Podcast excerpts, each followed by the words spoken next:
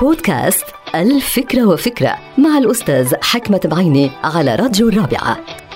الألفاظ التي ينطق بها اللسان تعبر عادة عن الأفكار اللي بينتجها العقل. الأفكار اللي بنحملها هي السبب الرئيس وراء الكلمات اللي بنتلفظ فيها. الأفكار السلبية على سبيل المثال تبحث دائما عن كلمات سلبية. والأفكار اللئيمة تستخدم الألفاظ النابية. والأفكار السيئة تستجدي التعابير السيئة. ولكن هناك بعض العوامل اللي بتأثر في عملية خروج الكلمات الهابطة من اللسان ومنها طبعا البيئة الحاضنة.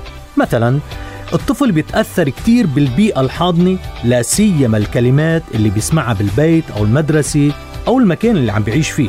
ولكن التأثير الأكبر بيجي هالأيام من سماع الكلمات النابية من خلال البرامج التلفزيونية والأفلام السينمائية وطبعا السوشيال ميديا. نعم.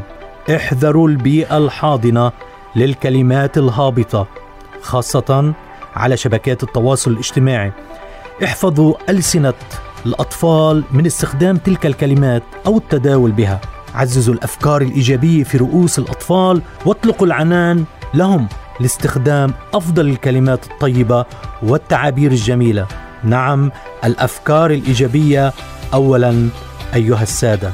انتهت الفكرة. هذه الحلقة مقتبسة من كتاب الفكرة وفكرة.